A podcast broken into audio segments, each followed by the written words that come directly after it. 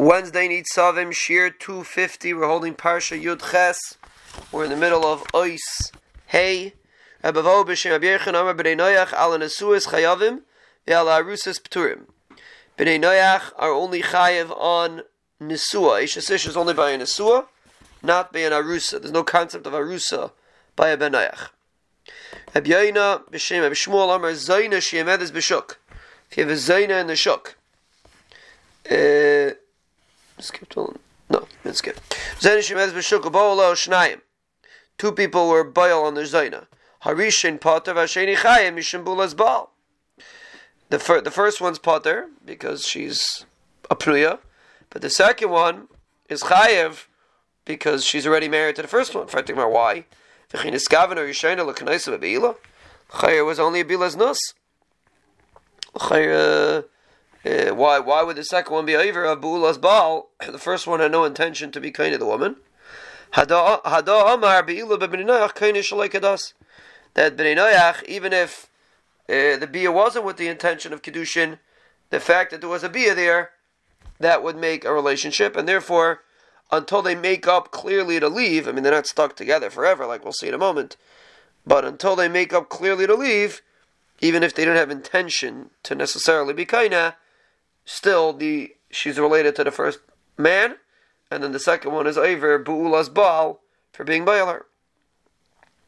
Uminayin she'elem gershin. How do you know you don't divorce with a get? Rather, they have to separate. That's considered. Of course, there is gershin, then it's stuck forever. But how do you know there's no concept of giving a get like a yid?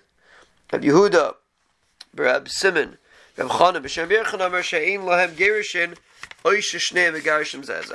he says there's no Gerishin, meaning there's no concept of Gerishin, uh, and they can garish each other, meaning there's no uh, there's no pasuk, there's no concept. The Mepharshim explain it's learned from Vidavak Beishtai. They have to be still connected to each other. Once they decide they're leaving, they're leaving.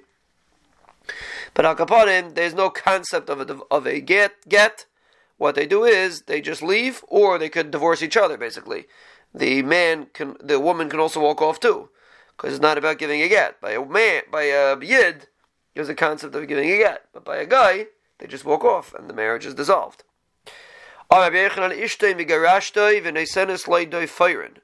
That a his wife could divorce him too, meaning walk off, and then she has to give aksuba or money, you know, something to pay because she walked off.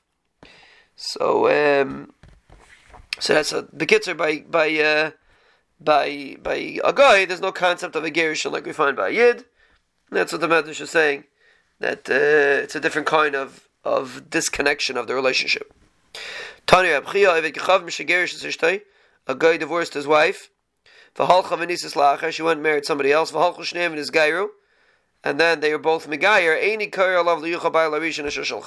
There's no iser for the first husband to take her back. Even though by Klai, all there is, by a goy, it's not a regular din of Gerushin, so therefore he's allowed to take her back without a problem.